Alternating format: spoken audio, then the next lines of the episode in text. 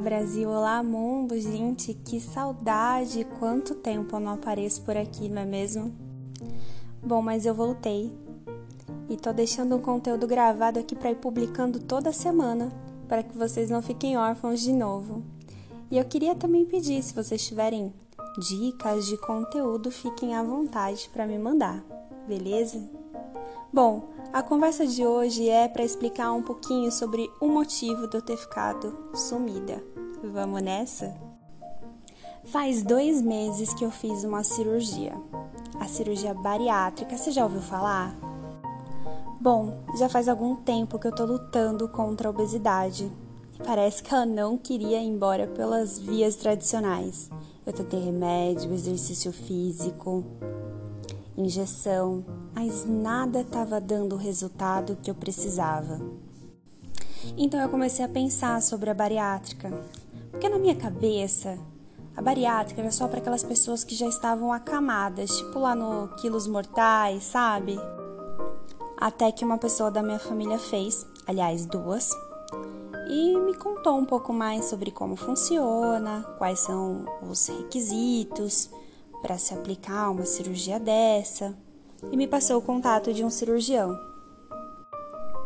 Eu fui lá, esclareci todas as minhas dúvidas e exatamente dois meses depois da primeira vez que eu pisei no consultório do doutor, eu estava fazendo a minha cirurgia. Para isso acontecer, eu corri pra caramba e nesse período desses dois meses eu acabei engordando ainda mais. Eu cheguei na cirurgia com 105 kg, ou seja, quase 106. O meu peso máximo foi 109. Dois meses depois, eu tô com 91 quilos e com muita coisa além do peso que saiu de dentro de mim.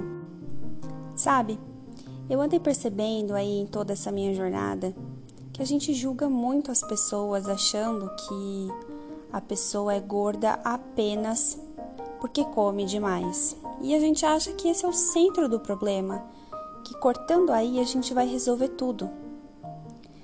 Mas comer desenfreadamente é uma compulsão. E as compulsões, elas existem por fatores psicológicos, não é? Quando eu engordei, aliás, quando eu comecei a engordar, foi logo que eu voltei para o Brasil depois do meu intercâmbio. Eu não tinha conseguido me encontrar aqui.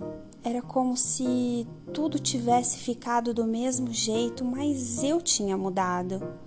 Os meus amigos eram as mesmas pessoas de sempre, com as mesmas conversas de sempre. Os meus pais, a minha casa estava no mesmo lugar, do mesmo jeito.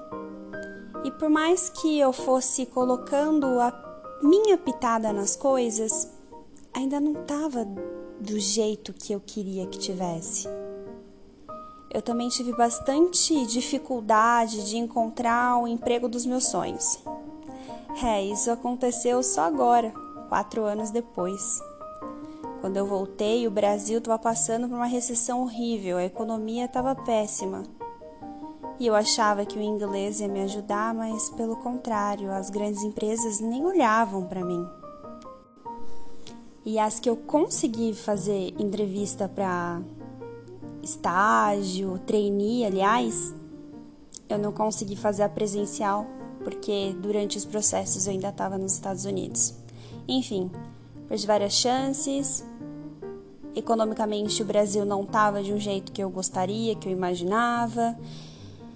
E ainda passava na minha cabeça aquele arrependimento, aquele receio de será que eu deveria ter voltado? Porque sim, eu tinha a possibilidade de ficar mais um ano, mas talvez por preguiça e talvez por ansiedade de voltar e construir uma carreira promissora, eu deixei tudo para trás. E até hoje eu penso muito sobre isso, mas hoje eu já aprendi a superar o fato de que o que passou, passou. Eu só penso mesmo, mas eu não fico pensando em como seria, não. É só tipo, ah, é, foi uma oportunidade que eu perdi, ok. Bom, então nesses quatro anos eu trabalhei desenfreadamente, virei uma workaholic, movida a comida e a bebida alcoólica. É, pois é, eu sempre fui muito fã de cerveja. Só que cada vez eu tava bebendo mais. Dos finais de semana passaram para os dias de semana. Quando eu me vi, eu tava bebendo numa quarta-feira simplesmente porque eu tava cansada. Se eu tava feliz, eu também bebia e comia. Se eu tava triste, eu também bebia e comia. E foi assim que eu cheguei aos 109 quilos. Eu me senti incompreendida. Eu tinha problemas pessoais relacionados à minha adoção mal resolvidos e eu precisava organizar muita coisa dentro de mim. Eu tive um único relacionamento sério, afetivo, que não deu certo, óbvio, e foi muito traumático para mim.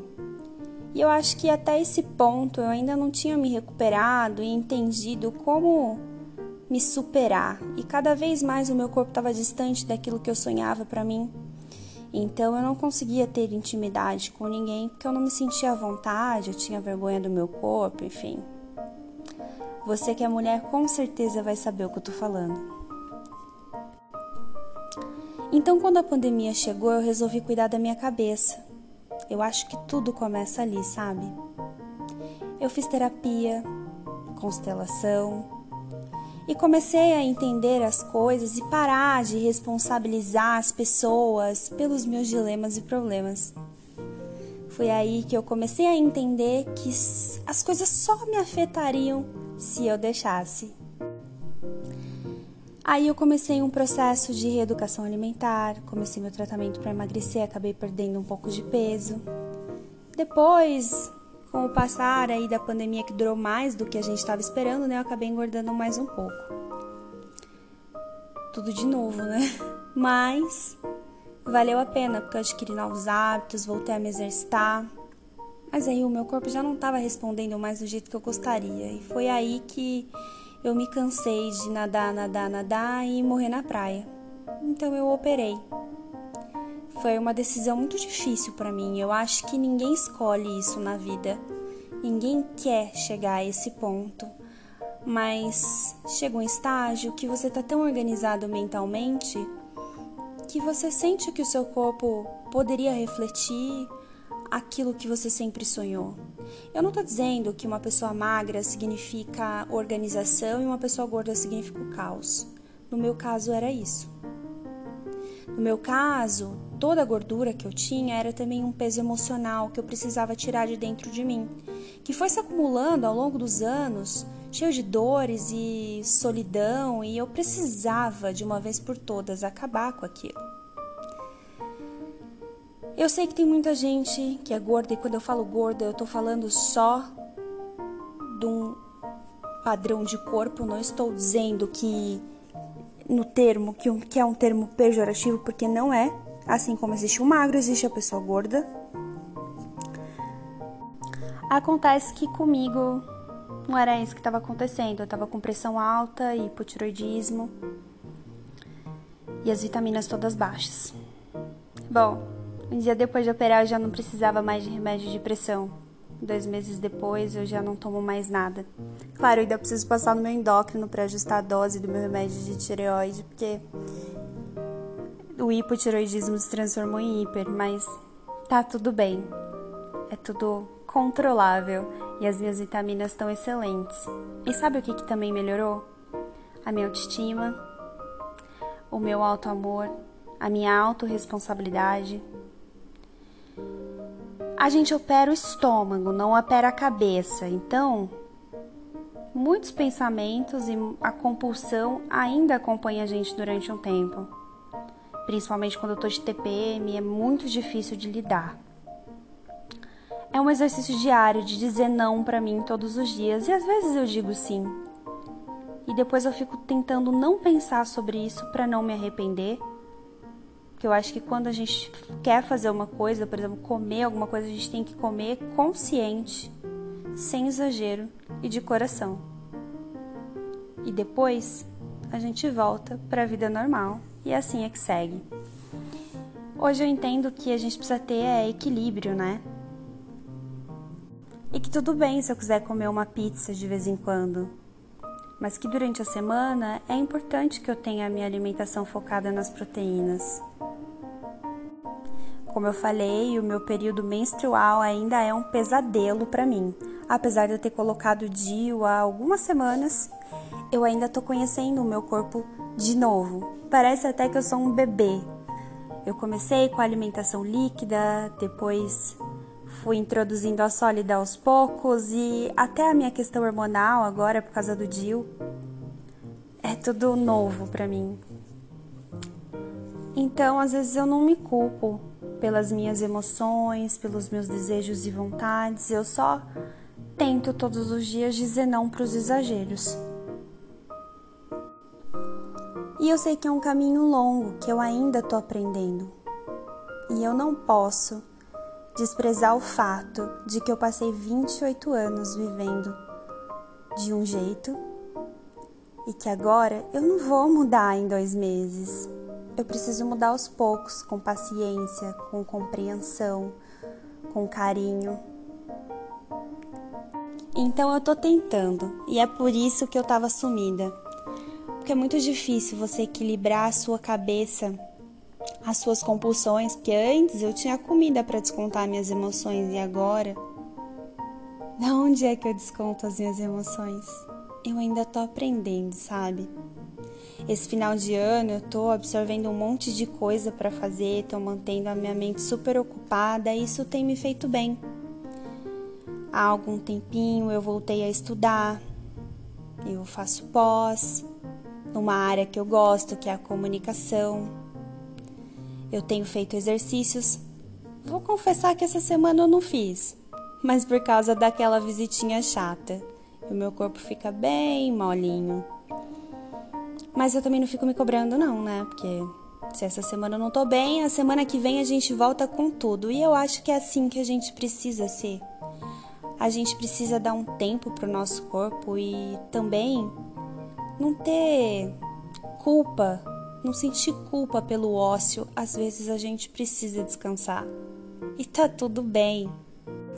Então é claro que eu queria vir aqui mais vezes e ter vindo durante esse processo para contar como é que foi tudo, mas eu precisei de um tempo para mim, para organizar as minhas emoções e ver todos aqueles sentimentos ruins indo embora com os 14 quilos que se foram até agora. Eu tenho certeza que ainda tem muita coisa para sair daqui, mas hoje eu já me sinto tão leve e eu só queria compartilhar com vocês que essa é a minha busca pelo meu equilíbrio e pela minha evolução. Mas cada um tem a sua trajetória e deve respeitar os seus próprios sentimentos, vontades, desejos e viver se amando. É só isso. Eu me amava antes, assim como eu me amo agora Tá, eu acho que hoje eu me amo muito mais. Mas porque eu consegui ter um equilíbrio entre o meu corpo, a minha mente. E é um equilíbrio que eu quero para mim. Não significa que você deve buscar a mesma coisa para você. A gente nunca deve fazer nada pelo outro, mas sempre pela gente. Bom, eu acho que eu já falei demais e o nosso papo acaba por aqui. Se você quiser saber mais coisas sobre a minha bariátrica, agora lá no meu perfil Refalando de Coisas, tem todo o conteúdo desde o dia que eu operei. Te encontro lá? Um beijo e até a próxima!